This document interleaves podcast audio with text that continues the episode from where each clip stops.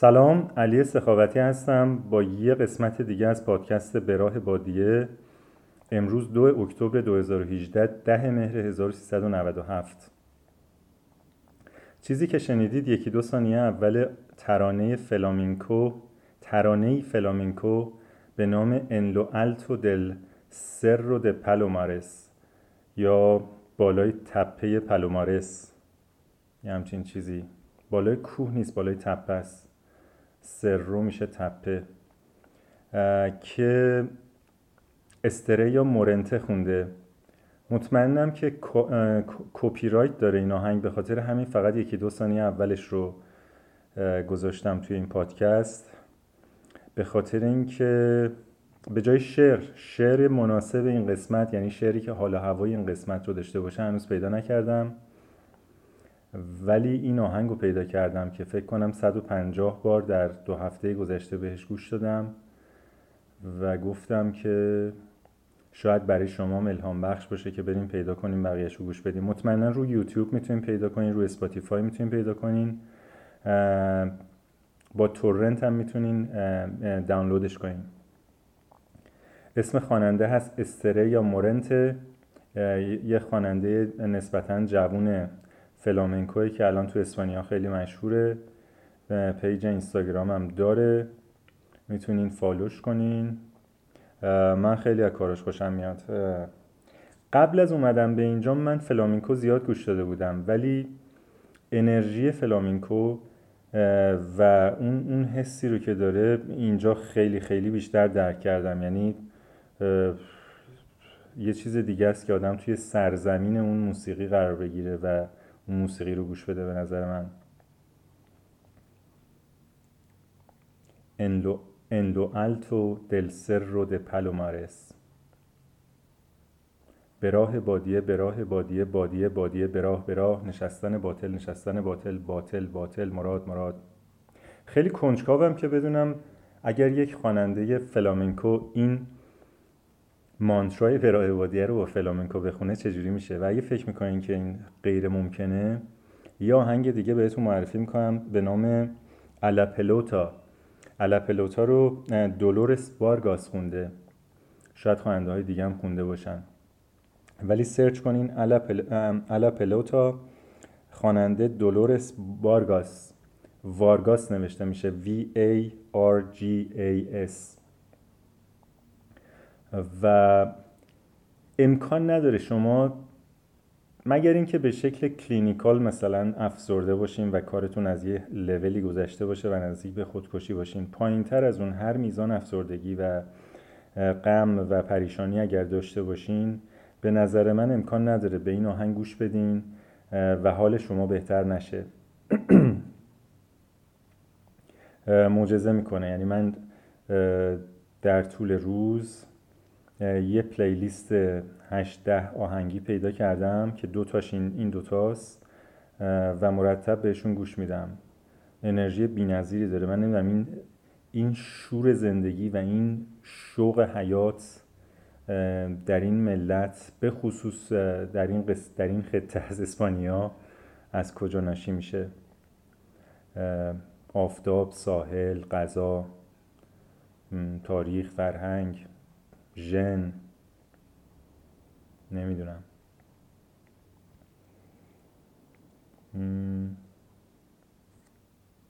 اگر آره دریا اگر صدای موج دریا توی background میاد به خاطر اینی که من دو سه روز جام عوض شده و نقل و انتقال پیدا کردم به یک آپارتمانی در لب ساحل فکر می‌کنم از اینجا که من دریا رو می‌بینم شاید از در ساختمون در ورودی ساختمون تا آب کمتر از 50 متر یا 40 متر فاصله است. به خاطر همین الانم که موج دریایی کم بیشتره کاملا صدا شنیده میشه. البته من در و پنجره رو همه رو بستم ولی بازم صدا میاد. دو سه روز پیش یک پسر داوطلب آمریکایی قرار بود بیاد و الف به من دو تا option داد. یکی اینکه اتاقم رو خالی کنم و بیام تو این آپارتمان و اون اتاق رو بدم به اون پسر آمریکایی یا اینکه اونجا بمونم و اون پسر آمریکایی بیاد در این آپارتمان ساکن بشه به خاطر اینکه اتاق دیگه ای نیست. و با وجودی که قبلا من اینجا اومده بودم داخل آپارتمان رو دیده بودم موقعیتش رو می‌دونستم و می‌دونستم که ملت هفته 400 یورو این آپارتمان رو اجاره می‌کنن که لب دریا تعطیلاتشون رو بگذرونن. با وجود این یه چیزی حدود دو نیم, دو نیم دقیقه فکر کردم که آیا بهتره کاسه کوزم رو جمع کنم کوله پشتیم رو پک کنم و این بار سفر 15 کیلومتری رو در ماشین الف به جون بخرم و بیام در این آپارتمان شیک لب دریا که هفته 400 یورو قیمتشه اجارشه یا اینکه در همونجا بمونم و یکی دو هفته دیگه در کامفورت زون خودم که یک یک ماه بیشتر نبود دیولوب شده بود زندگی رو ادامه بدم. خوشبختانه حاصل این فکر کردن دو نیم دقیقه این بود که به گفتم نه من, من میرم اونجا. و مدت کوتاهی هم که شده از شهر این دوازده تا گربه و چهار تا سگ و بوشون و اینا خلاص میشم. به اضافه اینکه اینجا بسیار زیباست. یه, یه تقریبا میشه گفت یه دهات کوچیکیه نزدیک یه شهر بزرگتری که شما اگر لب ساحل پیاده روی کنین از سود جادم راه داره. ولی لب ساحل رو بگیرین مستقیم برین از این دهات می‌رسین به شهر. اسم شهر سالوبرنیاس. سالوبرنی سالوبرنیا. آره تلفظ اسپانیایی من مطمئن نیست. سالوبرنیا. اسم این دهات هست لاگواردیا. و عجب ساحلی عجب خونه هایی عجب منظره هایی فوق العاده است. صدای دریا هر زمانی که دلم بخواد می‌تونم برم لب آب توی آب از این بالا توی بالکن بشینم و ملتی که میرن توی آب میان بیرون نگاه کنم. و قص الهازا برای به دست آوردن همه اینا من دو نیم دقیقه فکر کردم و مردد بودم که آیا این option رو انتخاب بکنم یا نه. اینجوری آدم میره توی comfort zone.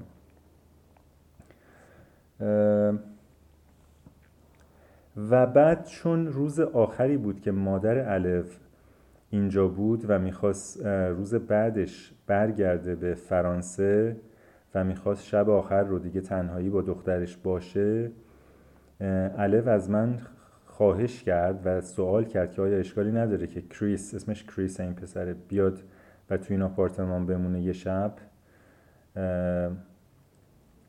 و کریس هم اومد اینجا و بیشتر از یه شب دو شب به خاطر اینکه روز بعدش هم که یک شنبه بود الف حال و حوصله نداشت که بیاد دنبال کریس ببردش. و من و کریس یکی دو روز اینجا با همدیگه صحبت کردیم بیرون رفتیم آشپزی کردیم. و عجب پسر یعنی پسر 24 ساله آمریکایی ده ماهه که داره سفر می‌کنه چه تجربیات ارزشمندی داره چه ذهن بازی داره چقدر کنجکاوه و چقدر این بچه نایس و مهربون و با شخصیت و هر چی بگم کم گفتم. چقدر من لذت بردم از همنشینی و هم صحبتی باهاش. چه داستانهای جالبی برام تعریف کرد. توی توی آمریکا توی, ایالت اوهایو نزدیک سینسیناتی زندگی می‌کنه و کارش سوشال ورکه.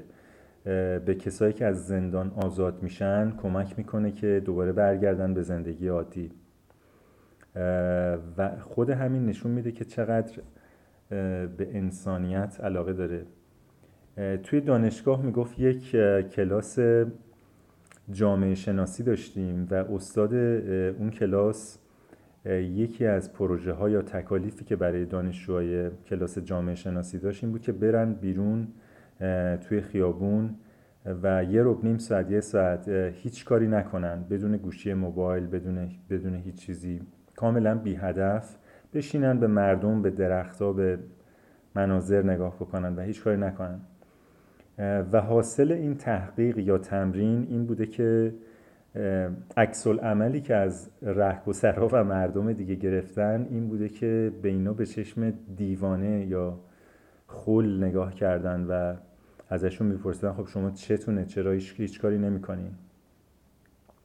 و این رو به عنوان یکی از نشانه های زندگی آمریکایی یا زندگی غربی که خیلی مبتنی بر هدفه به اصطلاح یاد می‌کرد و خودش هم آدمیه که به خصوص تو این ده ماه سفر نشستن یه جا و کاری نکردن هم خیلی اپریشیت می‌کنه. اون سرعت تند زندگی و دویدن رو خیلی خیلی حال می‌کنه باش میگه تو امریکا اگه تا 25 سالگی ازدواج نکنی و خونه خودتو نشته باشی یعنی موفق نیستی با استاندارد جامعه و اگه تو سی سالگی این اتفاق برات نیفته حتما یه مشکلی داری حتما یه جای کارت میلنگه. این, این چیزیه که اون از فرهنگ کشور آمریکا نقاری آمریکا نقل می‌کنه. یه, یه چیزهای دیگه هم در مورد آمریکا صحبت کردیم و من در این حین یاد یه توییت افتادم و پادکست قبلی که یه مقدارم در موردش گفتم بذار برای اینکه اطلاعاتم بهتر بشه با کریس که آمریکاییه و آمریکا زندگی می‌کنه صحبت بکنم. میگفتش که به قدری ما شستشوی مغزی داده شدیم توی امریکا که بیشتر امریکایی فکر می‌کنن که خاور میانه یک کشوره و این یک کشور بزرگیه که همش بیابونه کویره و تمام, تمام کسایی که اونجا زندگی می‌کنن تروریستن مسلمون تروریستن و اینا می‌خوان ما رو بکشن. می‌گفت بیسیکلی این چیزیه که مغز ما رو شستشو داده بودن شستشو دادن. کریس از جمله کشورهایی که سفر کرده مصر رفته و اردن. خیلی خیلی تمایل داره که و ترکیه. خیلی دوست داره که به ایران هم سفر بکنه. توی ترکیه که بوده توی هاستلی توی استانبول کار می‌کرده و با دو تا پسر ایرانی اونجا هم صحبت میشه آشنا میشه و اینا عکسای ایرانو بهش نشون میدن. در مورد ایران باش صحبت می‌کنن و خیلی مشتاق میشه که به ایران هم سفر بکنه. که البته منم خیلی این ایدهش رو تشویق کردم و گفتم حتما این کارو بکنه و منم اگر ایران باشم بتونم کمکش بکنم حتما این کارو می‌کنم. و بعد گفتش که کمتر از چهل درصد امریکایی ها پاسپورت دارن.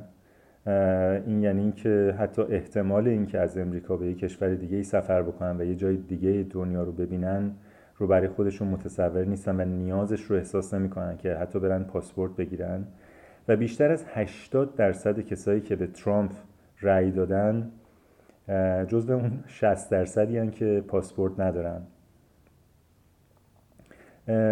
حالا نمیشه خیلی قضاوت کرد کسی که پاسپورت می‌گیره نمی‌گیره ولی به هر حال یه فاکتوریه که چقدر چقدر تاثیر می‌ذاره شستشوی مغزی یک یک عده یک تعداد معدودی رسانه بزرگ مثل CNN, ABC نمی‌دونم هر کوفت و زهر مال دیگه ای که یه سری اخبار غلط رو به خورد مردم میدن. و این مردم فکر می‌کنن که کشور بسیار عظمت بزرگ و تاثیرگذاری در سرنوشت کل دنیا دارن و بقیه دنیا خیلی مهم نیست. فقط خطره که باید بریم محدودش بکنیم. و نتیجهش هم میشه این. به خاطر همین بود که من در پادکست قبلی در مورد امریکا گفتم یه چیزی و یه نفر توییت کرد که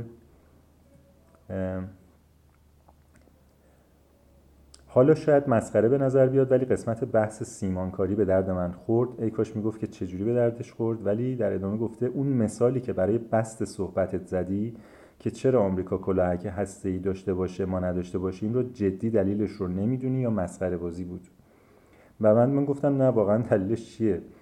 در جواب گفتش که دلیلش که نظم مستقر جهانیه نقطه. به هم زدن این نظم برای همه هزینه سنگین داره ولی یه سری فرض غلط گرفتی که شنونده قانع بشه. آمریکا واقعا سالی پنج تا جنگ راه میندازه یا جای کودتا می‌کنه. آمریکا گروه تروریستی درست می‌کنه ولی جمهوری اسلامی موجود مظلومه. همه این فرض ها غلط بود.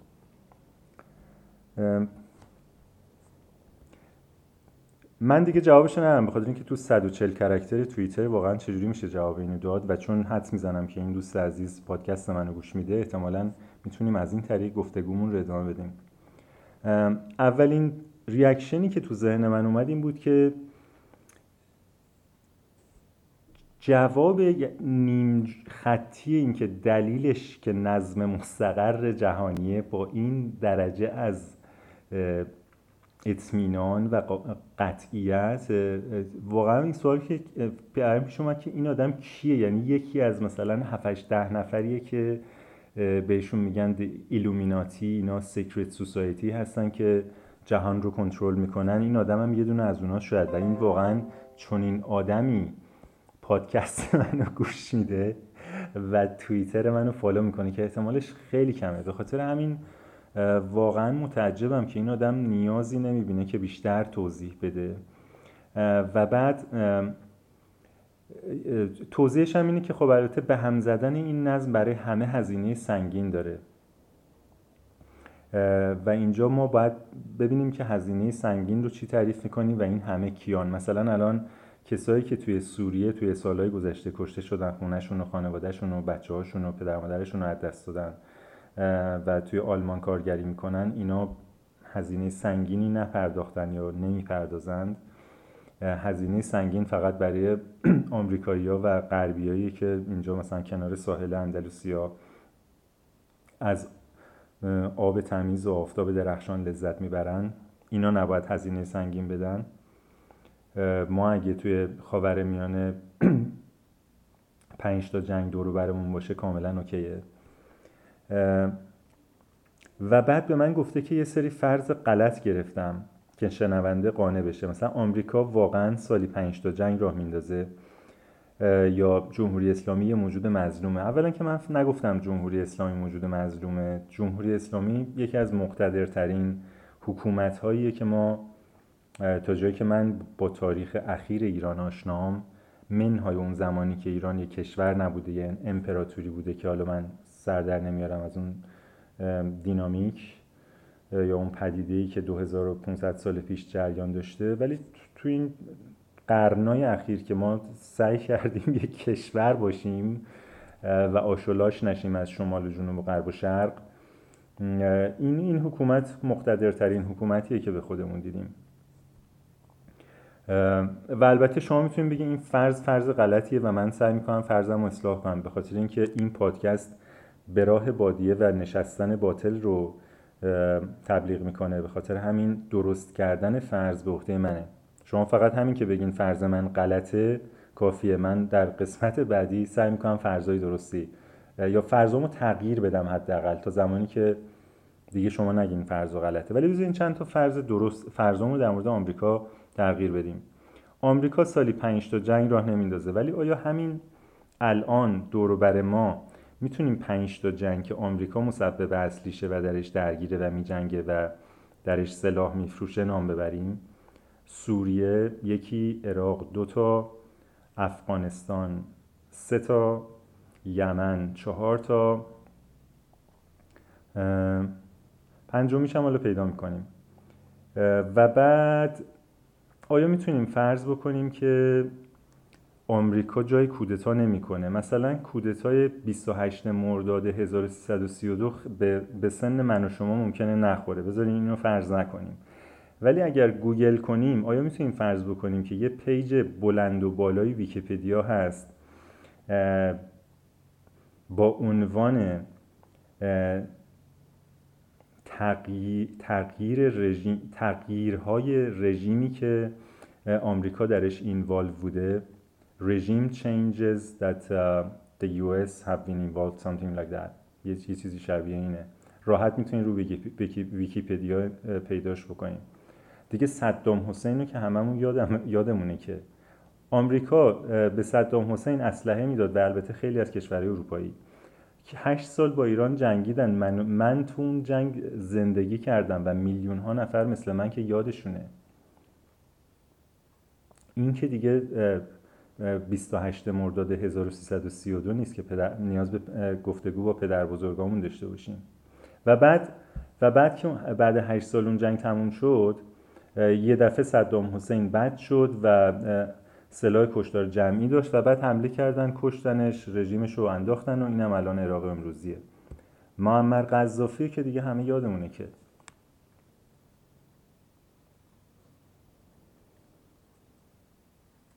آمریکا کودتا نمی‌کنه. آمریکا رژیم عوض نمی‌کنه. به قدر این page ویکیپیدیا بلنده که آدم یعنی باید وقت بذاریم بخونیم که ببینیم چند تا رژیم تا عوض کرده و چند تا کودتا کرده سر سر دنیا. و هنوزم داره این کارو می‌کنه. از جمله ایران. یه, روز در میون در مورد تغییر حکومت ایران صحبت می‌کنه. آخه به شما چه ربطی داره؟ برخلاف همه قوانین بین المللیه که شما در مورد تغییر حکومتی در یک کشور دیگه ای که مستقل صحبت بکنید. این فرضا رو میشه کرد. و اما جنگ پنجم آمریکا. اینا چیزایی بود که من با کریس دابل چک کردم و البته با یه سری منابع دیگه. سالی بیشتر از 8000 نفر در, در خود کشور امریکا توسط اسلحه کشته میشن توسط خود امریکایی ها بنابراین می‌تونیم فرض بکنیم که یک جنگی داخل امریکایی یا توسط خود امریکایی یا علیه امریکایی در جریانه که با اسلحه می‌زنن همدیگه رو می‌کشن. سالی 18 هزار نفر سالی ده 15 هزار نفر هم با اسلحه خودکشی می‌کنن که حالا ما با اون کاری نداریم. میگیم خب تو هر کشوری ملتش از یه چیزی استفاده می‌کنن برای خودکشی. ما با پراید خودمون رو می‌کشیم. ولی ده هزار نفر با اسلحه کشته میشن و به بهانه یعنی با توجیه سکند امندمنت که این حق رو به هر امریکایی میده که برای دفاع از خودش سلاح حمل بکنه و سلاح بخره و اسلحه داشته باشه و بعد بره بچه های مدرسه رو بکشه هشته هزار نفر کشته. این جنگ نیست. ارتش امریکا سربازای امریکایی تو عراق به این تعداد به این ریت کشته نمیشن. توی یه جنگی که امریکا چندین هزار کیلومتر اون طرفتر از خودش می جنگه این جنگ نیست. نمی‌تونیم نمی‌تونیم فرض بکنیم. فرض غلطیه که داخل امریکا یه جنگ در جریان هر سال.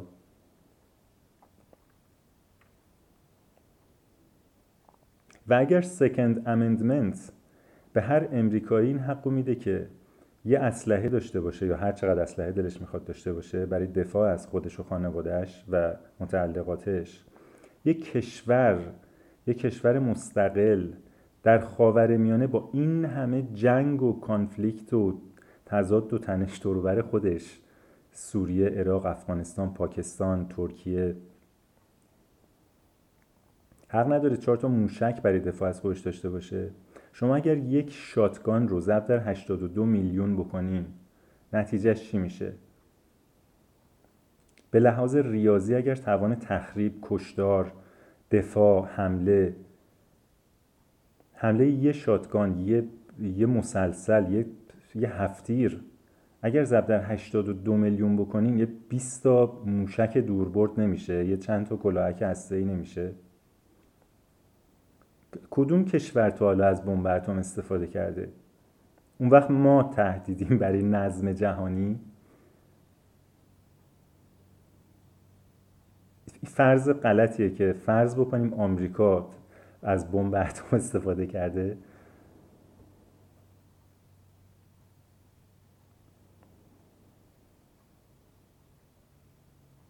آمریکا آمریکا ننگ به نیرنگ تو. در دوازده سال پیش کانادا که بودم یه مقاله بلند بالایی خوندم که یه, یه سیاستمدار بازنشسته امریکایی نوشته بود توی نیویورک تایمز. حیف که اونو نبریدم و نگهش دارم از اون روزنامه. ولی title مقاله همچین چیزی بود که وقتش رسیده که ما دست از سر ایران برداریم. و اعتراف کرده بود که توی دهه های گذشته اینا چه بلاهایی که سر ایران نیاوردن.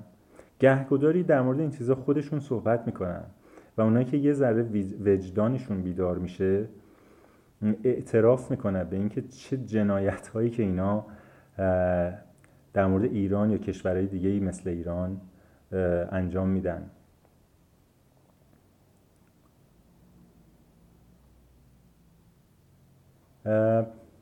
من واقعا قبلا اینجوری فکر نمی کردم 20 سال پیش آمال و آرزوم این بود که برم امریکا و اطلاعاتم در مورد امریکا بیشتر از ایران بود. و همه ذهن و فکر و بدنم این بود که خودم رو برسونم به امریکا. ولی در هر صورت این اتفاق نیفتاد و من به جای امریکا رفتم کانادا و بعدم برگشتم ایران. ولی خب توی این پروسه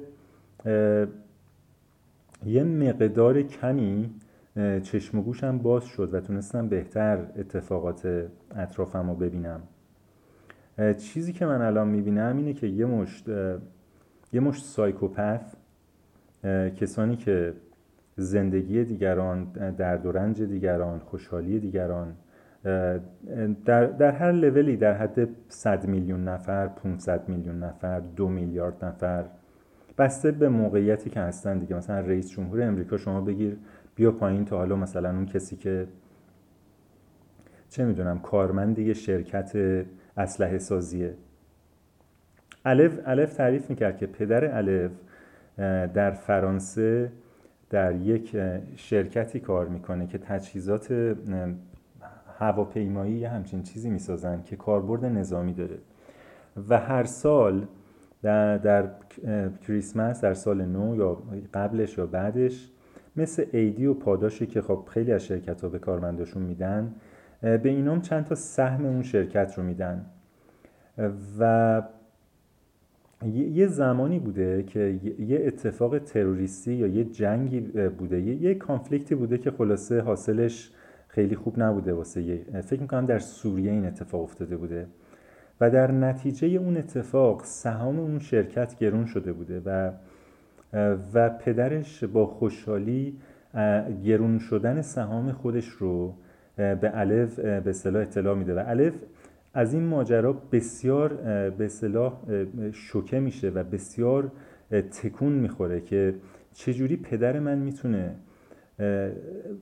بابت این منفعت مالی که از گرون شدن سهامش گیرش میاد خوشحال باشه در صورتی که دلیل این گرونی این سهام کشته شدن و درد و رنج صدها یا هزاران نفر در, در سوریه است.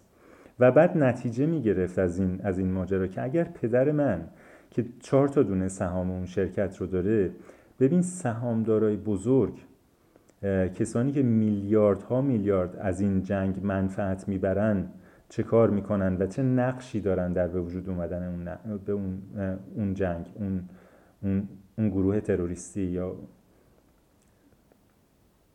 من فرض غلطی کردم که امریکا گروه های تروریستی رو ساپورت القاعده رو که وجود آورده؟ القاعده رو زمانی که می‌خواستن با روسیه تو افغانستان بجنگن کی ساپورت کرد که اینقدر شد؟ کسی به جز امریکا؟ آره.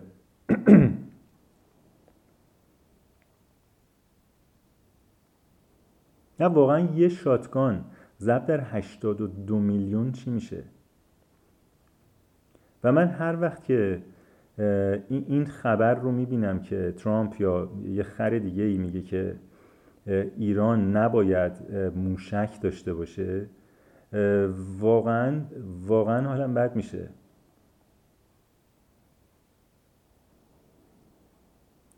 و, و, و هیچی از این بود جواب اینا رو نمیده. من نمی‌دونم چرا چرا این این ریسیزم روشن روز روشن نیست.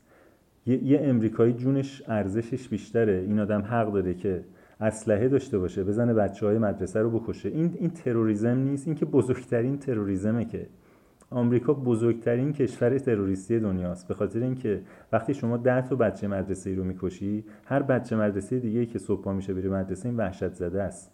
این در ترور میره مدرسه در ترور برمیگرده از مدرسه. هیچ کشور دنیایی توی هیچ کشور دنیا بچه های مدرسه اینقدر ترورایزد نیستن اینقدر وحشت زده نیستن حاصل از تروریسم ملی.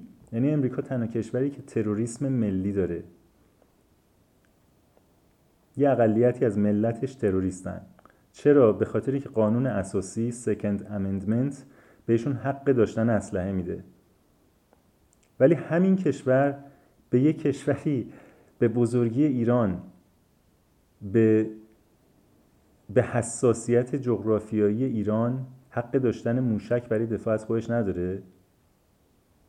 با تجربه تاریخی که آه من چقدر دارم راجع این موضوع صحبت می‌کنم. نیم ساعت گذشت. به راه بادیه به راه بادیه بادیه بادیه به راه به راه نشستن باطل نشستن باطل باطل باطل مراد مراد.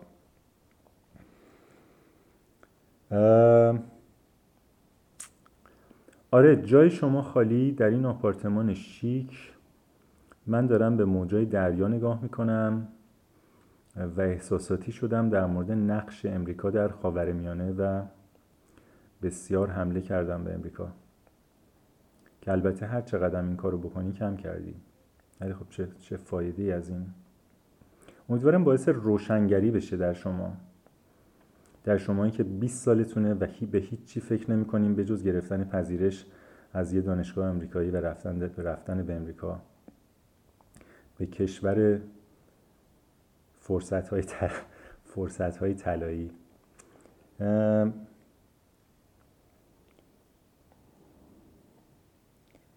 آره الف که پدر مادرش چند سال پیش این آپارتمان رو خریدن احتمالا وقتی سهام پدر الف در حاصل جنگ سوریه افزایش پیدا کرده اینقدر پول داشته که بیاد این آپارتمان رو بخره.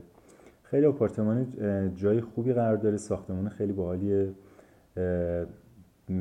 خوب بازسازی شده در پنجره قشنگی داره فضاهای مناسبی داره هر چی بگم کم گفتم. و بعد الف الف دومین دختریه که من توی این سفر دیدم که پدر و مادرش یک آپارتمان تفریحی یا ملک اجاره‌ای چی بهش میگن؟ وکیشن رنتال وکیشن رنتال چی میشه؟ اجاره اجاره چه می‌دونم؟ اجاره تفریحی. ملک مسافرتی. ویلا. همون چیزی که شمال خودمون میگن ویلا. ویلای اجاره ای دارن یه, دختری دیگه هم دیدم که پدر مادر اون چند تا داشتن. توی شهر خارج شهر وسط جنگل. و بعد اون دختر از من تقاضای سکس کرد. در وسط جنگل. و من جواب نه بهش دادم. می‌دونید چقدر یه مرد باید رو خودش کار بکنه که به چنین درخواستی جواب نه بده. و شما خانوما خیلی راحت به چنین درخواستی جواب نه میدین. بدون اینکه نیاز داشته باشین رو خودتون کار کرده باشین.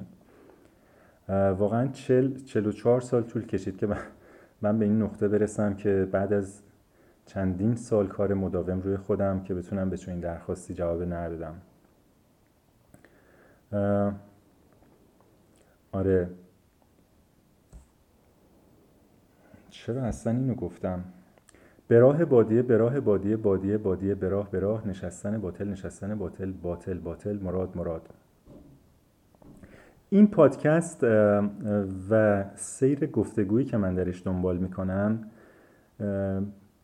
تلاش من برای بهتر فهمیدن به راه بادیه رفتن و نشستن باطل مثل همون تمرین دانشجوهای درس جامعه شناسی کریس میمونه که همش تمرینه و در حین این تمرین من یه به یه روشی برخوردم به نام فینمن تکنیک.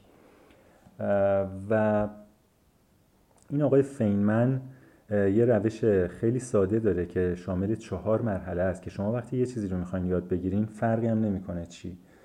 یک یه موضوعی رو انتخاب می‌کنین یه سوالی می‌پرسین. دو یه ذره در موردش مطالعه می‌کنین تو کتاب رو اینترنت دست بقیه. و سه تظاهر می‌کنین به یاد دادن به آموزش اون مبحث به اون موضوع به دیگران. و چهار دوباره برمیگردین مطالعه بیشتری می‌کنین چون در حین تظاهر به یاد دادن احتمالا سوالهای بهتری براتون ایجاد میشه. و برمیگردین به کتاب به منابع و ساده سازی می‌کنین کلید کار اینجاست. اینجا دو تا کلمه کلیدی یک ساده سازی می‌کنین و دو از انالوجی استفاده می‌کنیم. انالوجی احتمالا همون میشه تمثیل یا استعاره. از تمثیل استفاده می‌کنیم. و این منو یاد شعر مولانا یا بسیاری از اشعار مولانا و شعرهای دیگه انداخت که شما توی یک شعر که شاعر سعی کرده در تظاهر به یاد دادن یک پدیده به دیگران به خوانندگان اون شعر چیزی رو خودش بهتر بفهمه و در نهایت وقتی شما اینقدر خوب یه موضوعی رو می‌فهمین و خوب می‌تونین ساده سازی بکنین و از یه تمثیل استفاده بکنین. اونجاست که یک پدیده به ظاهر پیچیده رو می‌تونین در چند خط یا در چند صفحه به هر کسی یاد بدین.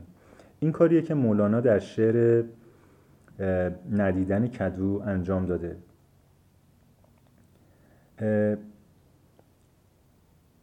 ندیدن کدو پدیده که به کرات در زندگی برای افراد مختلف اتفاق میافته. ولی هر کسی نمی‌تونه این, این, این پدیده که براش اتفاق میافته رو توضیح بده برای خودش بفهمه درک بکنه. حداقل بگه چی شد چه بلایی سرم اومد. و به جای اینکه این رو بگه قضاوت می‌کنه اشکال پیدا می‌کنه سرزنش می‌کنه خودش رو. چه می‌دونم میره کتاب سلف هلپ می‌خونه میره مشاوره روانشناسی می‌گیره. این چیزا. مجلات زرد می‌خونه. اینستاگرام زرد فالو می‌کنه. امیدوارم یه پرانتز اینجا باز کنم امیدوارم یادم نره ببندمش و دوباره برگردم به همین نقطه. چند روز پیش نفر از من پرسید که پادکست شما زرده. اگه زرد نباشه مثلا من حاضرم کاری بکنم. و و بعد من به این فکرم که چجوری میشه زرد بودن یه پادکست یا یک page اینستاگرام یا چیزایی که یه نفر میشه گفت و assess کرد. واقعا ملاک زرد بودن چیه؟ و بعد شما یک این سوال از خودتون می‌پرسین که ملاک زرد بودن چیه؟ برای اینکه زرد بودن رو بهتر درک بکنین یه سری مطلب در موردش می‌کنین بعد تظاهر می‌کنین که زرد بودن رو به دیگران یاد میدین.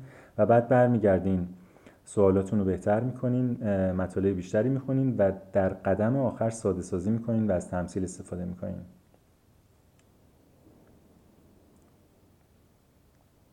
و بعد من چقدر صفحه اینستاگرام زرد پیدا کردم توی اون قسمت توی اون توی اون قسمتی که علامت ذره بین داره و سرچ می‌کنین وقتی اونو می‌زنین چقدر زردی اونجا هست.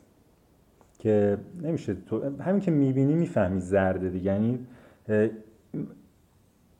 ولی خب قشنگیش اینه که یه نفر بتونه این رو در شعر یا در نوشته یا در گفتار چنان توصیف کنه که دیگرانم باهاش ریلیت کنن. مثل دوستان ندیدن کدو. آن برگردیم به ندیدن کدو.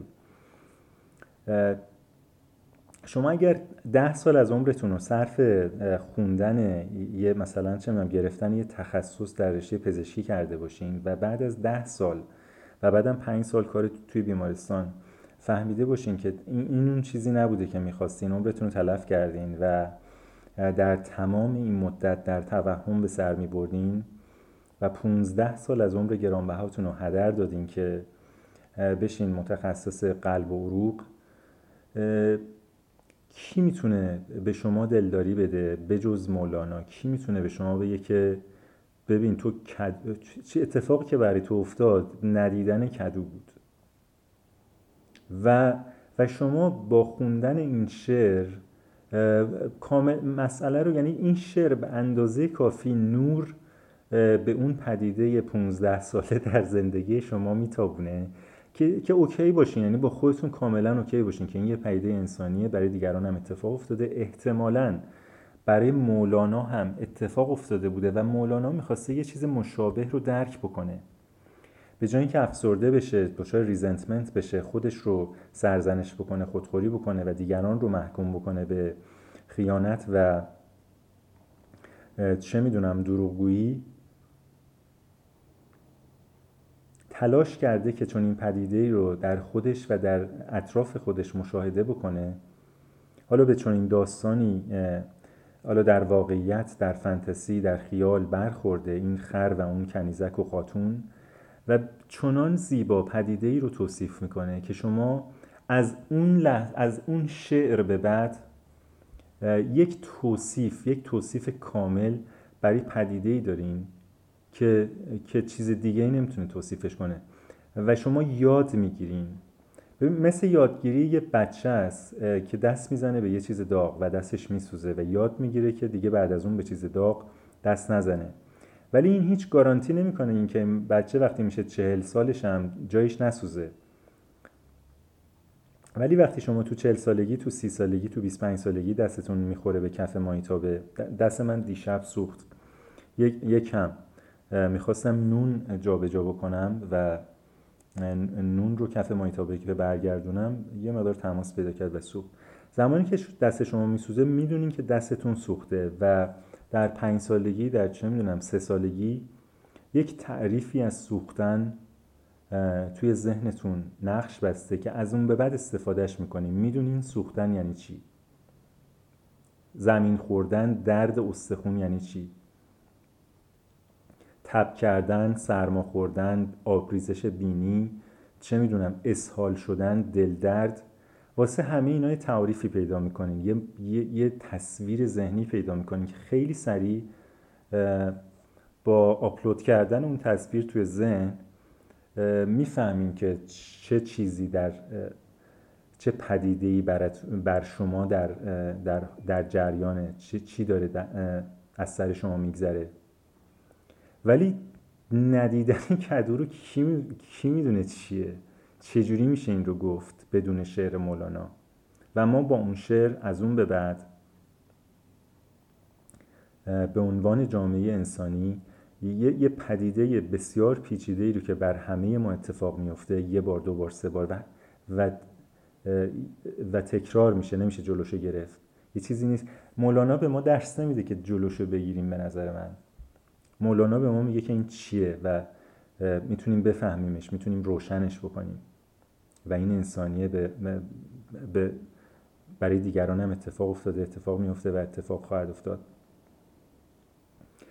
و و این این کاربرد فینمن تکنیک وقتی شما چنین تمثیلی می‌تونین استفاده بکنین برای یک پدیده اونجاست که به, به درجه کمال اون موضوع رو یاد گرفتین اون موضوع رو فهمیدین و می‌تونین به دیگران یاد بدین. من به درجه کمال نون پختن رو یاد نگرفتم. خیلی نون پختنم ابتداییه و ولی در این فرایند به کمال رسوندن می‌خوام به شما یاد بدم. اگر چند سال پیش بود می‌گفتم برین گوگل بکنین و خودتون یاد بگیرین. ولی اون موقع که من بعضی وقتا تدریس می‌کردم شاید انگیزه این رو نداشتم که اون موضوع تدریسم رو به درجه کمال یاد بگیرم. به خاطر همین می‌رفتم سر کلاس و همون اول بسم الله به دانشجوها می‌گفتم ببینید ما این همه راه اومدیم از جاهای دور سر این کلاس و بهتر شما سوالایی نپرسین که روی گوگل میشه پیدا کرد. یه سوالی بپرسین که روی گوگل جوابش نباشه و اینا. چنان confuse می‌شدن و به من در بهت و شگفتی نگاه می‌کردن که واقعا جرأت نمی‌کردن هیچ سوالی بپرسن. و بعد منم هرچی دلم می‌خواست می‌گفتم و کلاس تمام می‌شد. یه نفرشون هم نگفت که خب تو چه غلطی می‌کنی؟ بابت چی پول می‌گیری اینجا؟ ولی الان به خصوص در مورد نون پختن این انگیزه دارم که به درجه کمال یاد بگیرم. به خاطر همین بذارین یک رسپی نون پختن ساده به شما یاد بدم. نون پیتا یا همون لواش خودمون که البته با لواش فرق می‌کنه به خاطر اینکه چیزی که ما به عنوان لواش می‌شناسیم یکی دو تا اشکال اساسی داره. یکی اینکه از آرد کاملا سفید درش استفاده میشه که علاوه بر بیخاصیت بودنش بیمزهش هم می‌کنه. مگر اینکه کلی نمک بهش بزنن. دو اینکه خیلی نازکه. این نونو به قدری نازک می‌کنن که زود خشک میشه خورد میشه هیچ فایده ای نداره. ولی پیتایی که من به شما یاد میدم از همون خانواده است با زخامت بیشتر. این رسپی یه رسپی خیلی خیلی ساده است. بهترین رسپی نون نیست به خاطر اینکه نسبت آب و آرد درش کمه. هر چقدر آب بیشتری استفاده کنین شما نون بهتری دارین. ولی برای پیتا برد یا نون پیتا بیشتر از این واقعا نیازی نیست. سه پیمان آرد که بهتر این آرد شما به خصوص اگه آرد سفید یا آرد سه صفر از سوپرمارکت می‌خرین به لعنت خدا نمیارزه. می‌تونین دو, دو پیمانه از اون استفاده کنین. هر چقدر پیمانتون بزرگتر باشه نونی هم که درست می‌کنین بیشتره. و من توصیه می‌کنم تو اول کار پیمانتون رو بیشتر از یه لیوان آبخوری معمولی بزرگتر نگیرین. خیلی هم کوچکتر نگیرین چون خمیرتون از یه حدی کوچکتر باشه کار کردن باهاش سخت میشه. سه پیمانه آرد دو تا پیمانه سفید یه پیمانه آرد کامل. بعدا که مهارتتون بیشتر شد می‌تونید درصد آرد کامل رو بیشتر بکنین. برای سه پیمانه آرد یه پیمانه آب نیاز دارین. هر چقدر, آب، هر چقدر آرد کامل بیشتری استفاده بکنین یه مقدار شاید بعضی 5 درصد 10 درصد هم آب بیشتری می‌خوان که با تجربه می‌فهمین که چقدر بیشتر از اون یه پیمانه آب باید استفاده بکنین. ولی بیس فعلا اینجوریه. سه پیمانه آرد یه پیمانه آب سه چهار تا قاشق روغن زیتون یه قاشق مرباخوری نمک 6 7 گرم یا یه یه, یه قاشق مرباخوری ییست یا مایع خمیر یا مخمر. تو این رسیپی از مخمر خشک یا درای, درای اکتیو ییست استفاده می‌کنیم. توی ایران پک های 7 گرمی من ندیدم یا 10 گرمی. قوطی های سفید آبی که یه چیز فرانسوی روش نوشته. لودورال یه همچین چیزی اسپانیشش لودورال فرانسش چیه؟ نمی‌دونم. با ال شروع میشه. یه چیزی شبیه لودوراست از اون استفاده می‌کنین همه سوپرمارکت ها دارن همین. توی ظرف بزرگ توی کاسه یا قابلمه که اینقدر گنجایش داشته باشه آرد مخمر نمک روغن زیتون و آب رو مخلوط می‌کنین و بعد با یه قاشق اینقدر هم می‌زنین یه قاشق چوبی که تقریبا همه آردتون به شکل خمیر وقتی در میاد و خیس میشه همه جاش. این روی, روی سطح صاف حالا یا سنگی یا شیشه‌ای یا فلزی میندازین. یا پلاستیکی هر سطح صافی که دارین یا چوبی و می‌تونین روش آرد بپاچین و این خمیر رو ورز بدین شروع می‌کنین به ورز دادن. در ابتدای کار این خمیر چسبنده است به دستتون میچسبه نیازی نیست که بترسین. خیلی کم آرد استفاده می‌کنین که این از دستتون جدا بشه و خیلی چسبندگی نداشته باشه. و شروع می‌کنین به ورز دادن. برای اینکه ورز دادن رو ببینین چیه بهتری روی یوتیوب دو تا ویدیو نگاه بکنین. من به شکل گفتاری واقعا سخته که توصیف کنم ورز دادن خمیر چه شکلیه. البته میشه, میشه گفت یه, یه،, یه گلوله است که شما از جلوش با چهار تا انگشتتون تا می‌کنین توی وسط بعد با کف دستتون فشار میدین دوباره ذره میره یه ذره میره عقب دوباره تا می‌کنین از بالا میارین وسط دوباره با کف دستتون فشار میدین بعد جمع می‌کنین خمیر رو میچرخونین که جای دیگه هم ورز داده بشه و این کار رو ده 15 دقیقه انجام میدین. هدف از این کار اینه که شبکه گلوتن که ماده در آرد شکل بگیره و شما یک خمیر یه دو یه خمیر یک پارچه منسجم منسجم شده با این شبکه گلوتن داشته باشین که زمانی که این خمیر فرمنت میشه تخمیر میشه گاز حاصل از اون تخمیر داخل این خمیر بمونه و بین قسمت های مختلفش فاصله ایجاد بکنه. زمانی که این خمیر شما به یه شکل خیلی نرم و غیر چسبنده در میاد و زمانی که ورزش میدین یه قسمتیش رو بلند می‌کنین و به یه قسمت دیگهش میچسبونین خیلی سریع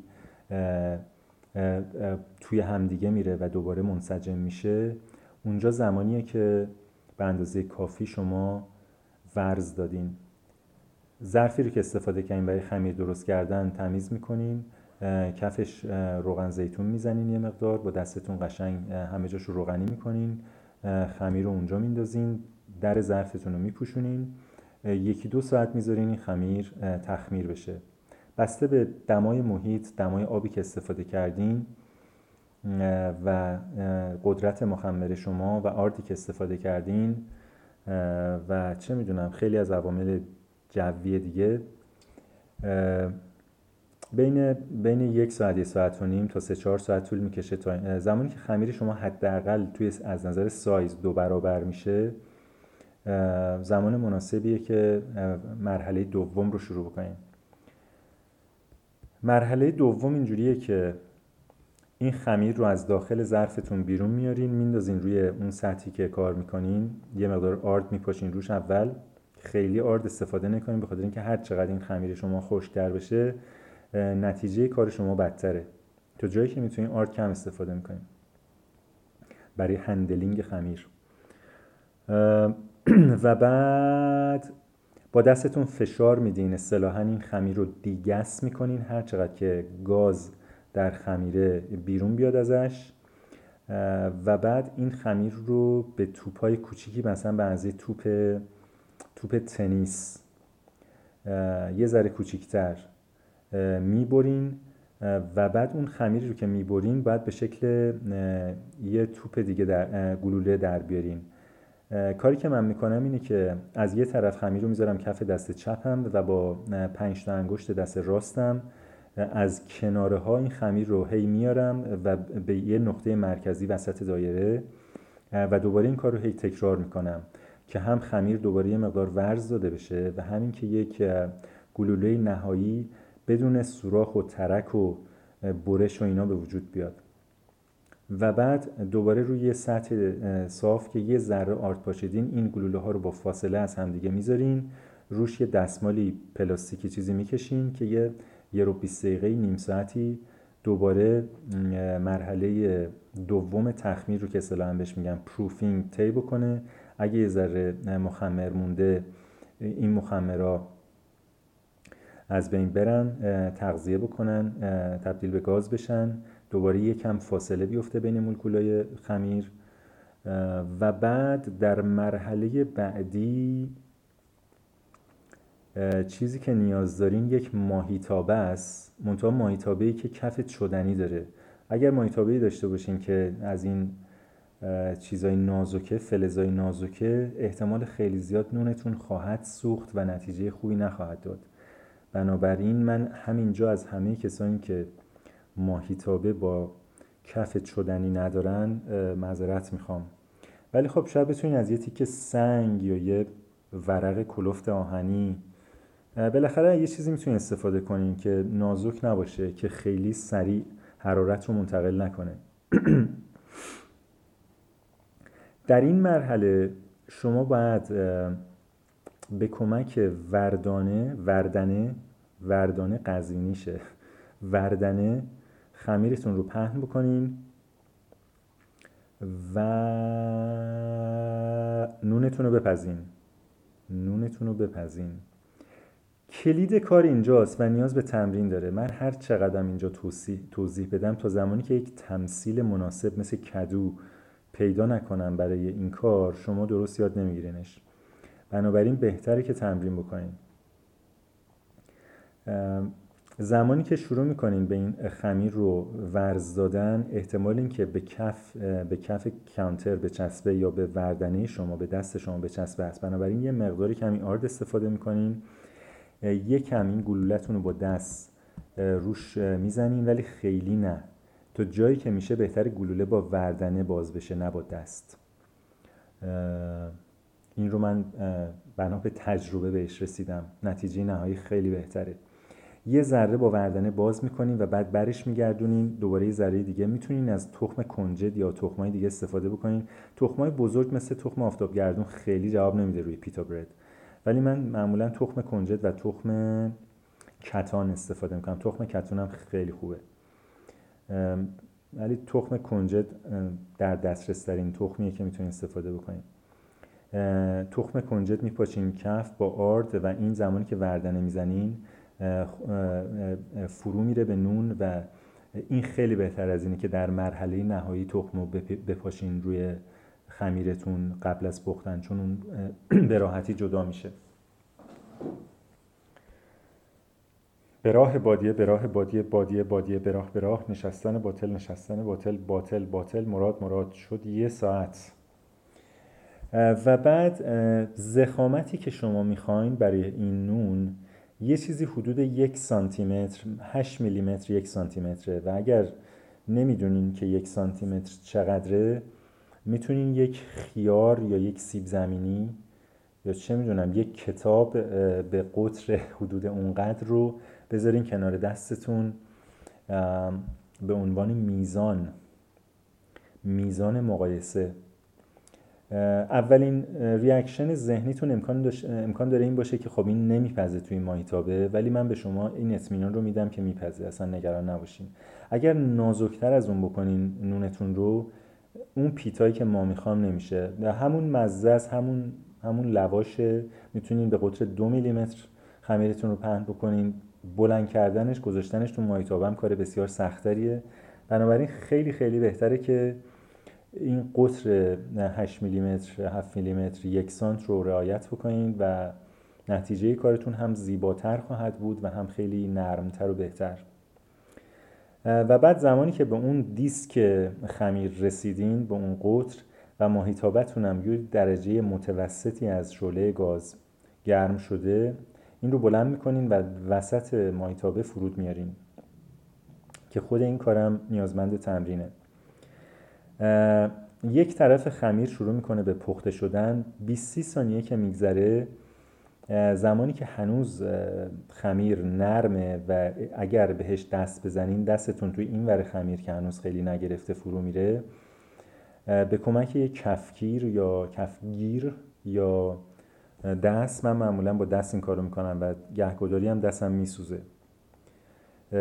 خمیر رو برمیگردونین. اگه خیلی وقت خیلی منتظر بمونین که یه طرفش کاملا بپزه پیتا نمیشه اون چیزی که ما می‌خوام نمیشه. برمیگردونین 20 ثانیه دوباره این طرف و دوباره برمیگردونین بعد دوباره برمیگردونین. این کار اینقدر ادامه میدین که درجه حرارت به قدری زیاد میشه وسط اون خمیر که خمیر شما شروع می‌کنه به باد کردن. یعنی دو لایه پیتا از همدیگه به کمک اون هوای داغی که بینشونه جدا میشن و نون شما به شکل یه بادکنک به شکل بالون در میاد و اون لحظه لذت بخشترین و ارضا کننده ترین لحظه پیتا پختن من در این در تا, تا به امروز بوده. دیشبم که این کارو می‌کردم دیشب داشتم به الف یاد می‌دادم به خاطر که الف خیلی مشتاق بود که یاد بگیره به خاطر اینکه اینقدر دوست داره این نون پیتایی که من پختم و خودش و مادرش و دوست پسرش و مادر دوست پسرش به قدری ابراز شعف کردن. البته اینم باید گفت که توی اسپانیا خیلی به نون و کیفیت نون مثل ایران اهمیت نمیدن و این یکی دیگه از وجوه شبا... تشابه ایران و اسپانیاست که حالا امیدوارم یادم نره بقیه وجوهی هم که من تا اینجا دیدم بگم. آره داشتم به الف اینو یاد می‌دادم و دو تای اول 6 تا پیتا داشتیم دو تا دو تاشم برای پیتزا گذاشتیم کنار دو تا چونه بزرگ خمیر بنابراین 6 تا بیشتر نبود.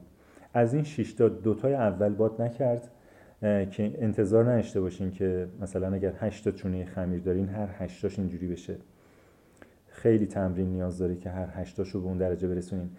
یکی از دلایلی که این اتفاق میفته هر چقدر خمیرتون خوب باشه موقع باز کردن خمیر اگر یه سوراخی ترکی یه, یه بچسبه یه جای خمیر روی کانتر و موقع, موقع کشیدن اون قسمت آسیب ببینه مثل بکارت میمونه نباید اجازه بدین آسیب ببینه.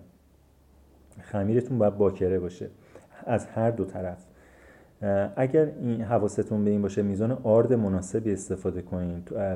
خیلی تخم دورورش هر دو طرفش نپاشین. و این دیسک سالم بره توی ماهیتابه. و بعد با اینجا یه تمثیل من استفاده کردم. بکارت بکارت بکارت دیسک پیتا. شاید این یه ذره راهگشا باشه برای شما. و هر 20 ثانیه یعنی یادتون نره که یه طرف رو خیلی رها بکنید. چون اگه اون اتفاقا بیفته شما اون بادکنک رو نخواهید دید. یا احتمالش خیلی کم میشه.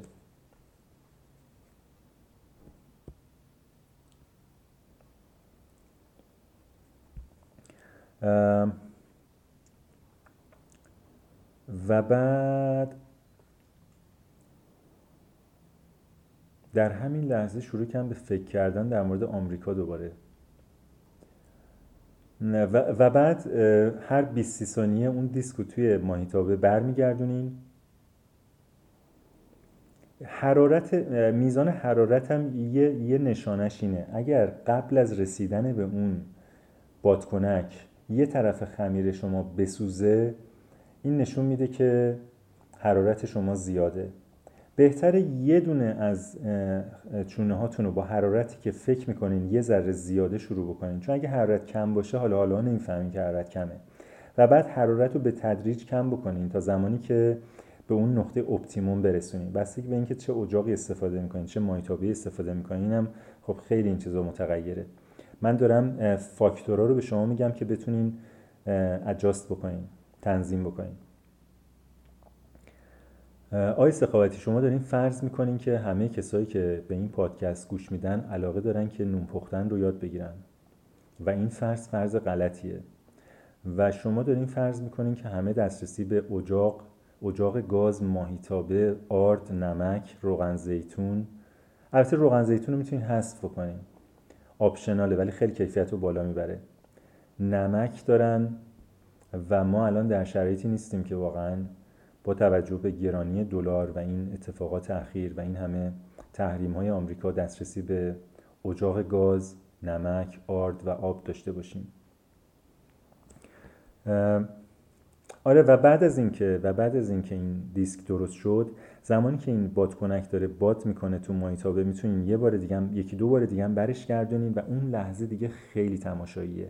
زمانی که تا نصف دیسک شما باد کرده برش میگردونین نصف دیگه از اون طرف باد می‌کنه دوباره یه, یه،, یه بار دیگه برمیگردونین یه ذره دیگه باد می‌کنه زمانی که به باد کردن متوقف میشه و شروع می‌کنه به کاهش دیگه کار تمومه و شما نون رو از مایتابه بر میدارین و هوپفولی یاد گرفتین با تمرین زیاد که زمانی که این اتفاق داره میفته چونه بعدی رو باز کرده باشین که آماده باشه.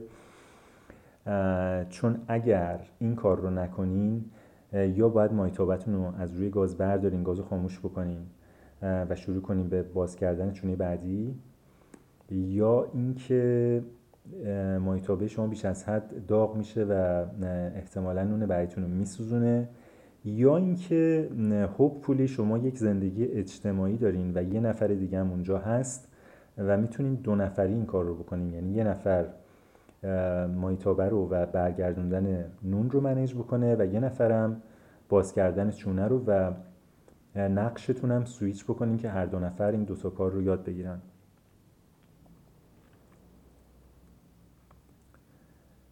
و بعد این نونی رو که از مایتابه برمیدارین حتما می‌ذارین روی یک سطح مشبک که خنک بشه مثل یه مثل یه مثل این سینی های فر هست که شبیه, شبیه چجوری بگم؟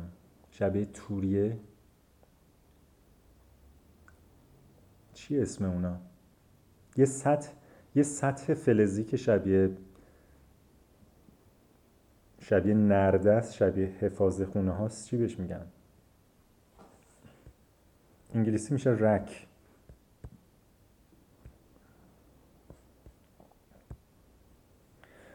خب تا یادم نرفته چند تا کامنت بخونیم که تنوع ایجاد بشه در این آموزش نونوایی.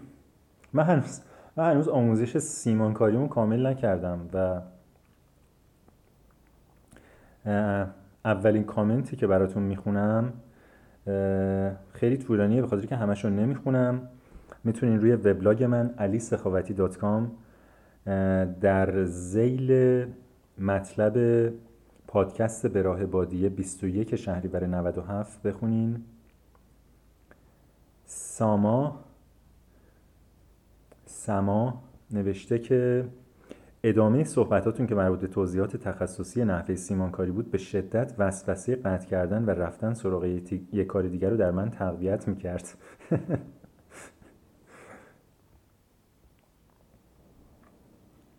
این اینم چیز خوبیه. من چجوری می‌تونم به شدت وسوسه قطع کردن این پادکست رو در شما تقویت کنم؟ ولی ولی قطع نکنید. آه ما یک ساعت پادکست های براه بادیه رو به زور گوش میدیم و در هر دقیقش این وسوسه رو داریم که قطع کنیم و بریم سراغ یک کار دیگه. ولی چون یک کار دیگه نداریم که انجام بدیم واقعا اگر من یک کار دیگه تو زندگیم داشتم پادکست براه بادیه رو انجام گوش نمی‌دادم. تنها دلیلی که من پادکست براه بادیه رو گوش میدم اینه که من هیچ کار دیگه ای تو زندگیم ندارم انجام بدم. چه, چه وضعیت ایدئالیه که آدم فقط یک کار تو زندگیش داشته باشه که انجام بده؟ و آپشناش محدود شده باشه به یک, به یک چیز و به یک کار. بخش خیلی جالب و هیجان انگیز بعدی نظر من جواب دادن به کامنت ها بود و بعد یه سری چیزهای دیگه تا آخر. جواب سوالتون در مورد کارهایی که برای احترام به خودم انجام میدم ورزش می‌کنم به غذایی که می‌خورم تا حد ممکن. تا حد امکان توجه می‌کنم. سعی می‌کنم به حرفی که می‌زنم متعهد باشم بدون توجه به اینکه بقیه اطرافیانم چطور عمل می‌کنن. سعی می‌کنم هیچ وقت از کسی باجگیری عاطفی نکنم و به کسی هم اجازه ندم که ازم باجگیری عاطفی کنه. باجگیری عاطفی یعنی چی؟ یعنی اگر تو این کارو نکنی من دوستت نخواهم داشت. برای آرامش ذهنم کتاب می‌خونم و موسیقی گوش میدم و با علاقه کار می‌کنم و سعی می‌کنم کارم از نظر خودم در حدی کامل باشه که از خودم رضایت داشته باشم. خیر کار شما زمانی کامله که بتونیم به یه نفر دیگه یادش بدین. با استفاده از تمثیل. طبق قانون طبق تکنیک فینمن و اینا برای من یعنی احترام به خودم. یه, یه چیز دیگه هم در مورد یه, یه مطلب دیگه هم خونده بودم که زمانی شما یه چیز رو به درجه کمال یاد گرفتین که بتونین به یه بچه یاد بدین. چجوری شما ندیدن کدو رو به یه بچه یاد میدین؟ و اصلا چرا هر, هر چیزی که ما خودمون می‌خوایم یاد بگیریم رو فکر می‌کنیم باید به بچه هم یاد بدیم. و این پدیده که به خصوص حداقل اون مدت این یکی دو سال آخری که من توی ایران نگاه می‌کردم خیلی شایع شده بود که مدارس مختلف. مثلا یه نفر حس می‌کرد که نون پختن توی زندگیش خیلی اهمیت داره و این نبوده. مدرسه نونوایی برای بچه ها درست بکنیم. و می‌تونیم نتیجه بگیریم که اگر ما به بچه ها نون پختن یاد بدیم اینا بچه های بهتری خواهند شد در آینده. بسیار, خل... بسیار خلاق و توانمند خواهند شد در آینده. به نظر من بهترین چیزی که شما به بچه ها می‌تونید یاد بدین که این چیزی بهشون یاد ندین. ول کنیم بچه ها رو ول کنیم اگر چیزی تو زندگی شما کمه و گم شده است چهار مرحله است. برین خودتون یاد بگیرین. یک یه چهار تا کتاب بخونین. دو تظاهر کنید. نه اینکه باز یقه یه نفر رو بگیرین بهش یاد بدین. تظاهر کنین که می‌خواین اینو به یه نفر یاد بدین. این پادکست به راه بادیه تظاهره. تظاهر به یاد دادنه. من دارم تظاهر می‌کنم که به, یاد به راه بادیه رفتن و نشستن باطل رو دارم یاد میدم. به خاطر اینکه خودم دارم یاد می‌گیرم. و سه دوباره دوباره مطالعه بیشتری می‌کنین و چهار ساده سازی و تمثیل. ساده سازی می‌کنین و از تمثیل از انالوژی استفاده می‌کنین. به بچه ها کاری نداشته باشین. چه ندیدن کدو اون بچه تمام عمر فرصت داره که ندیدن کدو یا هر چیز دیگه ای رو یاد بگیره. Leave us kids alone. Hey, teacher. And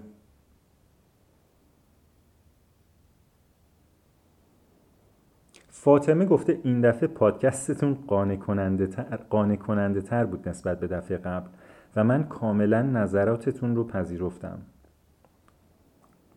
به نظرم کمتر جدی باشید و بیشتر بخندید. من واقعا مشکلی که دارم اینه که بین بین شوخی و جدیم تمیز قائل شدن توسط دیگران کار بسیار سختی یعنی دیگران هیچ وقت نمی‌تونن بفهمن که من کی شوخی می‌کنم و کی جدی هستم. و و این این باعث سوء تفاهم میشه. باعث میشه که نفر بگه که آی سخاوتی شما فرضای غلطی کردین. شما شما فرض غلطی می‌کنین که می‌خواین با تظاهر به یاد دادن به راه بادی رفتن به دیگران به راه بادی رفتن رو یاد بگیرین. یه نفرم نوشته بود خیلی وقت پیش روی مطلبی کامنت داده بود که من یه شعری رو نفهمیدم و به من ارجاع داده بود که برم یه کتاب دیگه رو بخونم برای فهم اون شعر. فکر می‌کنم یکی از شعرهای سعدی بود. آره خور و خواب و خشم و شهوت. من یه مطلبی توی این زمینه نوشته بودم چند سال پیش و چند ماه پیش یا چند هفته پیش یه نفر کامنت داد که من این شعر رو نفهمیدم. چجوری چجوری یه نفر می‌تونه به یه نفر دیگه بگه که تو شعر سعدی رو نفهمیدی؟ خود سعدی فقط می‌تونه اینو بگه.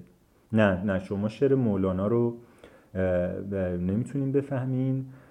می‌تونین در کلاس آقای فلانی که کلاس مصنوی دارن ثبت نام بکنین سه شنبه ها بعد از ظهر پنج تا هفت ایشون کلاس استاد کلاس مصنوی دارن. و اگر به اندازه کافی شما این کلاس ها رو شرکت کنین استاد نظر بنا به نظر استاد. استاد می‌تونن بعد از گفتگو با شما تصمیم بگیرن که آیا شما اشعار مولانا رو فهمیدین یا نه. به خاطر اینکه ایشون ایشون الان یکی از لینک های مولانا با قرن قرن حاضر ما هستن. دیگه چه کامنتی داریم؟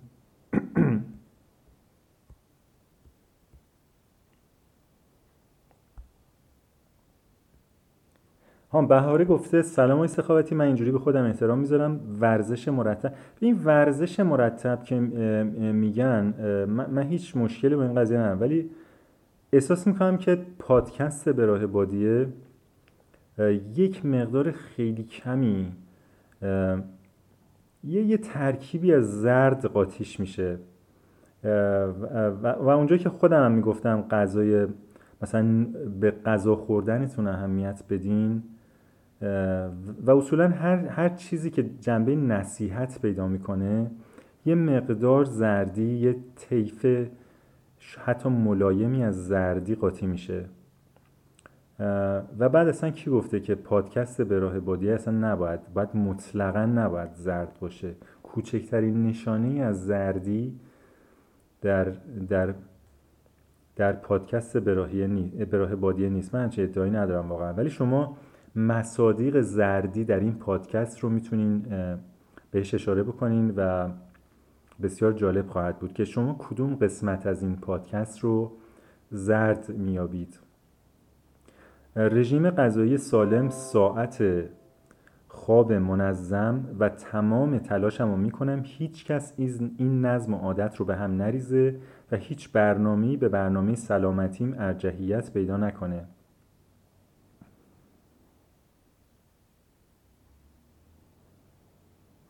آه نمی‌خوام بقیهش رو بخونم. خودتون بخونیم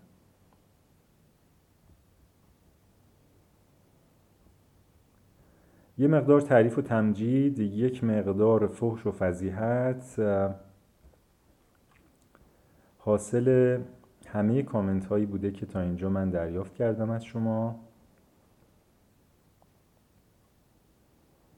ها مهران دختم گفته در نوشته های و پادکست های شما چیزیست بیدار کننده بیدار شدن گاهی آب سرد می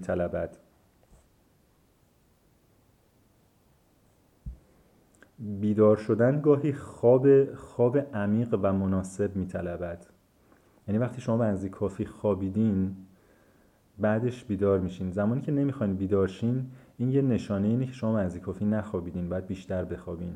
آب کم جو تشنگی آور به دست. فکر کن یه زمانی که نفر رو با آب سرد بیدار می‌کنین فقط زمانی که واقعا باید مثلا زلزله داره میاد و باید جونش رو نجات بدین. در غیر از این حالت چه نیازیه که یه نفر رو با آب سرد بیدار بکنین وقتی می‌بینی یه نفر خوابیده بذاریم بخوابه بذاریم به خوابش ادامه بده. حالا به عنوان فرد به عنوان جامعه به عنوان ملت وقتی فکر می‌کنیم که یک ملتی در خوابه در اثر مقایسات مقایسات وارداتی و غربیتون از جوامع غربی و مثلا یه کشور یه ملتی رو فکر می‌کنین که از لحاظ دموکراسی از لحاظ پیشرفت صنعتی اقتصادی چه می‌دونم فکری فرهنگی در خواب به سر می‌بره و این رو باید بیدارش کردین ملت رو این این جامعه رو و بعد شروع می‌کنیم به فعالیت سیاسی اجتماعی چه می‌دونم تشکل در قالب تش... تشکل مدنی این, این کار درستی نیست واقعا بذاریم بخوابه. این نیاز به خواب داره. هر وقت, هر وقت خوابش سیر شد بیدار میشه. من قول به شما میدم. این این در طول تاریخ همیشه اینجوری بوده. هر وقت یک ملت یک فردی از خواب سیر شده این این ریاکشن طبیعی و فیزیکی بشره. همه حیوونا همه درختها همینجوری هم زمستون میخوابن بهار بیدار میشن. بعد بعد دوباره آخر پاییز میخوابن. حتی الان یه ذره به خاطر گرم شدن جهانی و اینا یه ذره فرق کرده ولی در نهایت سیستم فعلا همونه.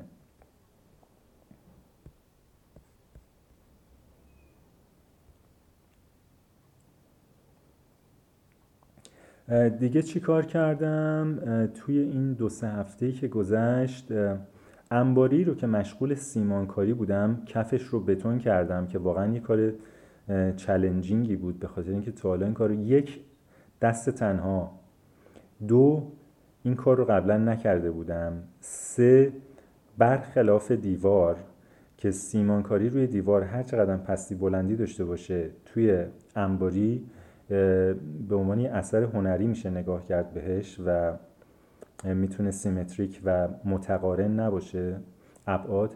ولی کف به دلایل مختلف باید تراز باشه و شما نمی‌تونین یک کف ناتراز درست بکنین. و یکی از اهداف بتون ریزی در کف هم اصلا همین بود که یک کف نسبتا ترازی به وجود بیاد که روی اون بشه سرامیک کرد. به خاطر همین من بعد از روزها فکر کردن و ایده پردازی با خودم که چجوری می‌تونم این کف رو بتون کنم به این نتیجه رسیدم که با درست کردن قالب چوبی و محدود کردن از یک طرف و مرحله مرحله پیش رفتن قطعات بتونی رو بتون ریزی بکنم و بعد از هر از لبه قطعه قبلی برای تراز کردن قطعه بعدی استفاده بکنم. و یک شبکه توری مانند با میلگرد نازک علف داشت که گذاشتم کف روی خاک برای استحکام و در حقیقت چی بهش میگن؟ چی می‌کنه بتون رو؟ یک کاری می‌کنه بتون رو. مسلح کردن بتون. وقتی میلگر توی بتون میره چی میشه؟ مسلح می‌کنه؟ همون خلاصه. و بعد استفاده از میکسری که علو از دوستش قرض کرده بود و توی حیات بود و چه, چه فشاری واقعا چه استرسی که من باید از یه طرف این میکسر رو به کار میانداختم و بعد وقتی میکسر رو خالی می‌کنید تو اون آفتاب داغ میکسر خوش می‌شد. بعد یه ذره آب میریختم دوباره میکسر روشن می‌کردم که میکسر خوش نشه. و بعد این بتون رو با فرقون تا لب در انباری میبردم چون دو تا پله بزرگ داشت داخل نمی‌رفت. و بعد با بیل این رو میریختم کف زمین با ماله تراز یه تخته دیگه. میافتادم به جونش و بعد کافی نبود. بعد یه میکسر دیگه روشن می‌کردم و بعضی وقتا دو تا که بتونم اون قطعه ای رو که می‌خواستم کامل بکنم. ولی در نهایت بعد از 5 6 روز کار مداوم طاقت فرسا و عرق درآور من کف انباری رو بتون ریزی کردم با افتخار و سربلندی و تقریبا تراز یعنی به عنوان یک کفی که روش قرار سرامیک بشه کاملا قابل قبول هست تراز بودنش. و الف به من گفت که به من افتخار می‌کنه که این کارو کردم. و واقعا در آستانه در انباری ایستاد به من نگاه کرد و گفت علی من به تو افتخار می‌کنم که یک کف دو متر در دو متر رو بتون ریزی کردی با این کیفیت بعد از پنج روز. بعد شروع کردم به دیوارهای انباری رو سیمان سفید کردن. تا همین دو سه روز پیش. تقریبا 80 درصد کار تموم شده. فقط دو تا دیوار کوچیک کنار در مونده که اونم احتمالا فردا تموم خواهد شد. دیروز و پریروز که شنبه شنبه بود. امروز چند شنبه است؟ امروز چند شنبه است؟ امروز سه شنبه است. نه شم... جمعه شنبه یه شنبه دوشنبه و امروز سه شنبه یعنی پنج روزه که من کار نمی کنم واو! جمعه با یه, با یه دختری که تازه باهاش آشنا شدم رفتیم مالاگا. شنبه تعطیل بود رفتیم ساحل. کریس اومد. یک شنبه که دیر پریروز بود اینجا با کریس relaxation و گفتگو داشتیم دیروزم همینطور. امروز رو من از الف مرخصی گرفتم به خاطر چندین روز استراحت طاقت فرسا که این پادکست رو ضبط بکنم. فردا چهارشنبه به, کارم برمیگردم که بقیه دیوارا رو سیمان بکنم.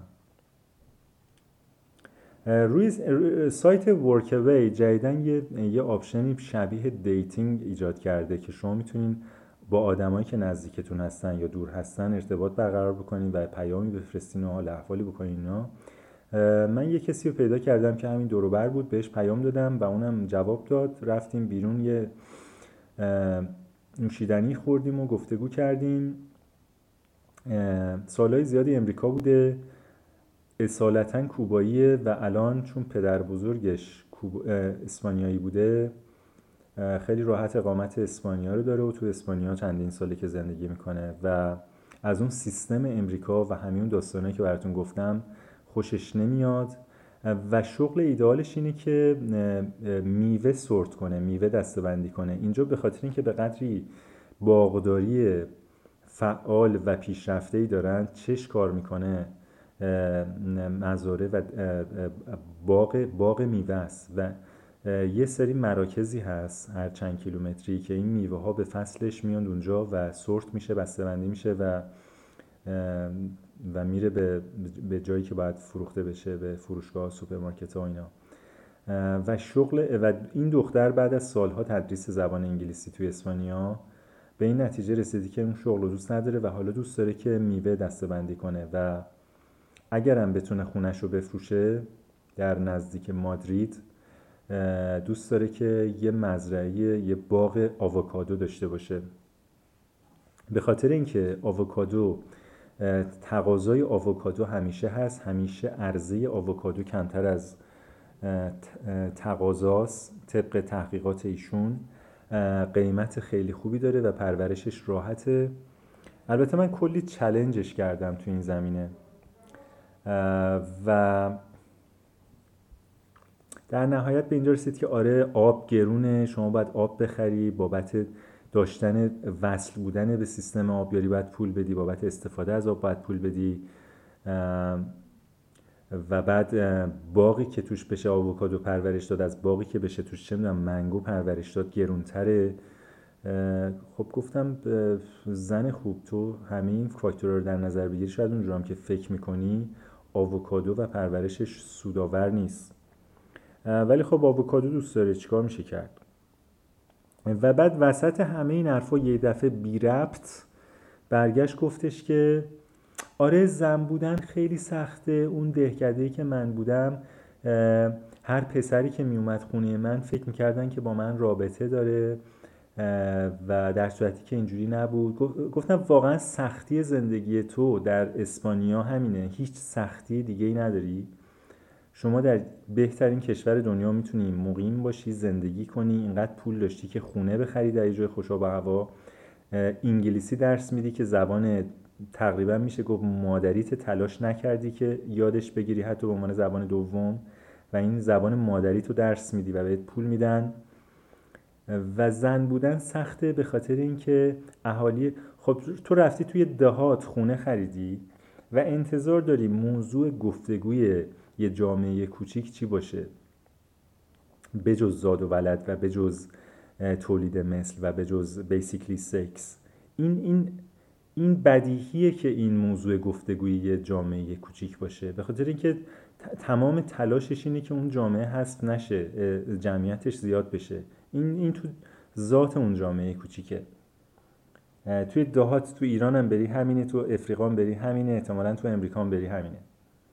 و بعد این رو شما سخت به عنوان آره خیلی به عنوان زن خیلی سخته توی و اینجا بود که من کنترل از کف دادم و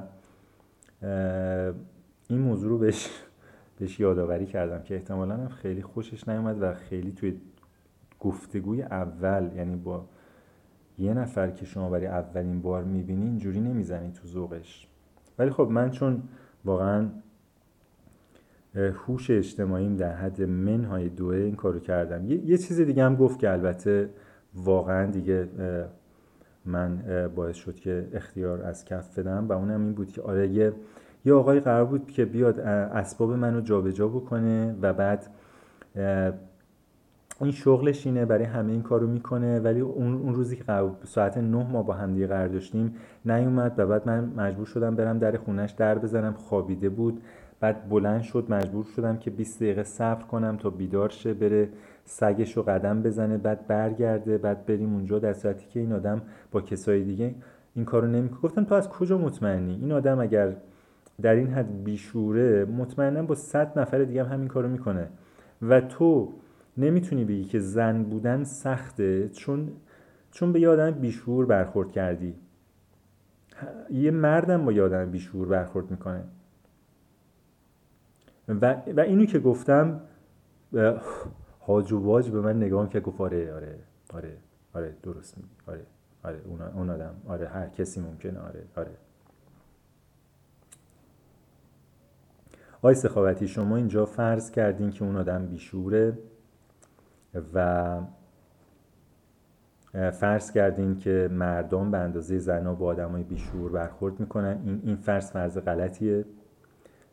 و فرض کردین که آمریکا کودتا می‌کنه. باز برگشتم به آمریکا. یه مهمونی رفته بودیم چند وقت پیش. یک ساعت و نیم من دارم حرف می‌زنم. بذار اینم بگم. یه مهمونی رفته بودیم و همون اوایل که من اومده بودم اینجا الف الف ما رو برد یه مهمونی و یه نفر خیلی کنجکاو بود در مورد ایران و از من سوال کرد که آره زندگی تو ایران چجوری؟ اینو من وضعیت ایران رو در سطح ژئوپلیتیک داشتم براش توضیح می‌دادم که آره ما یه سری دشمن داریم در منطقه در خارج از منطقه از جمله کشور معظم خود شما اسپانیا که اگه پاش بیفته کوتاهی نمی‌کنن در تحریم کردن اسلحه فروختن به دشمنان ما اینا. اینا رو داشتم تبیین می‌کردم وضعیت وضعیت ما.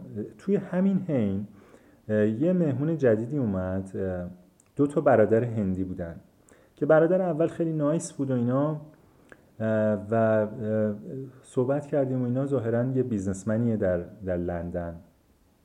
و منش و صحبتش نشون می‌داد که آدم پولداریه. و بعد برادرش رو صدا کرد و این برادری که نشون می‌داد منشش و واکنشش که برادر یه آدم پول داره نه خود یه آدم پولدار شروع کرد به پریدن وسط بحث که آره من با چند تا ایرونی صحبت می‌کنم دائما.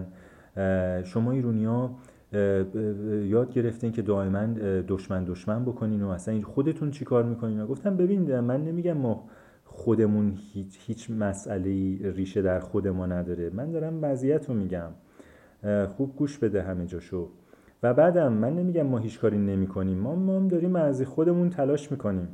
در خواب در بیداری در نشستن حتی در رفتن به راه بادیه. ولی خود شما هندیا چند سال مگه صد سال طول نکشید که از استعمار و از تجاوز انگلیس بیاین بیرون؟ این کلمه تجاوزی که من گفتم گفت نه. انگلیس اشغال نکرد هند رو.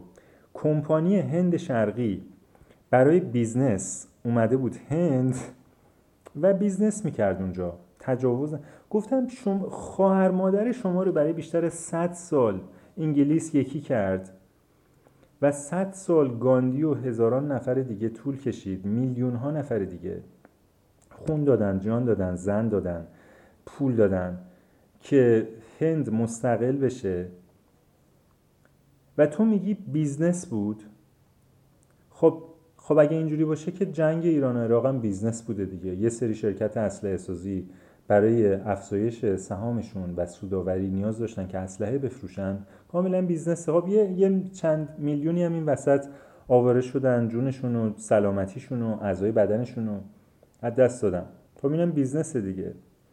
و بعد چه بیزنس های دیگه این وسط میشه مثال زد؟ و مثلا کشته شدن بچه ها توی یمن. این کاملا بیزنسه.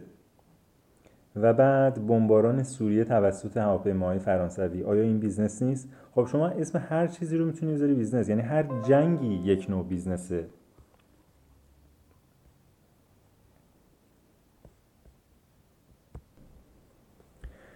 خلاصه آخرش گفتش که ببین من چجوری می‌تونم به این چند نفری که رو اینترنت باشون دوست شدم کمک کنم اینا از ایران بیان بیرون؟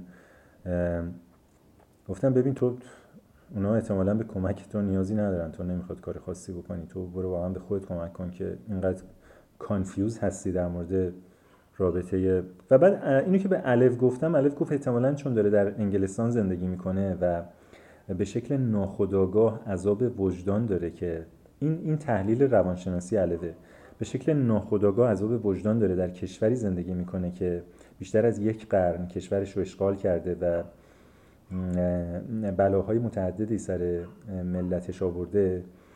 این یه جوری باید توجیه کنه این, این عذاب وجدانی رو که داره که البته من واقعا نمی‌دونم این چجوری میشه در این به این سادگی نفر رو تحلیل روانی کرد. این, این نظر علفه شاید اون دوستمونم که میگه فرضای من در مورد امریکا غلطه در امریکا زندگی می‌کنه و به شکل ناخودآگاه عذاب وجدان داره که در امریکا.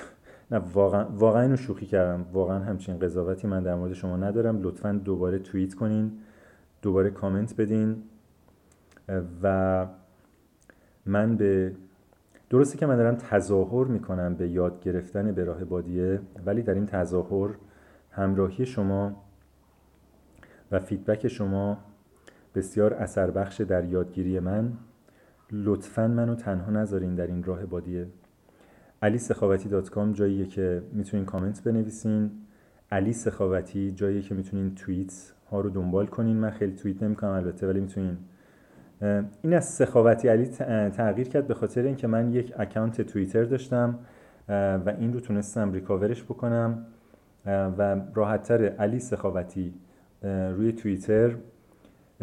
اکانت اینستاگرام هم, عوض کردم به خاطر اینکه وی جی الیفش اولش confusing بود. الان هست علی dot سخاوتی dot BRB بی آر بی بی رایت بک نیست. بی آر بی به راه بادی است. ولی خب شما هر چیزی می‌تونین براش هر تمثیلی می‌تونین براش پیدا بکنین. علی dot سخاوتی dot BRB روی اینستاگرام. سلام at علی سخاوتی dot com ایمیل. اگر هنوز از تکنولوژی چند ده ساله زیبای ایمیل استفاده می‌کنین به راه بادیه به راه بادیه بادیه بادیه به راه به راه نشستن باطل نشستن باطل باطل باطل مراد مراد روی تپه پالومرس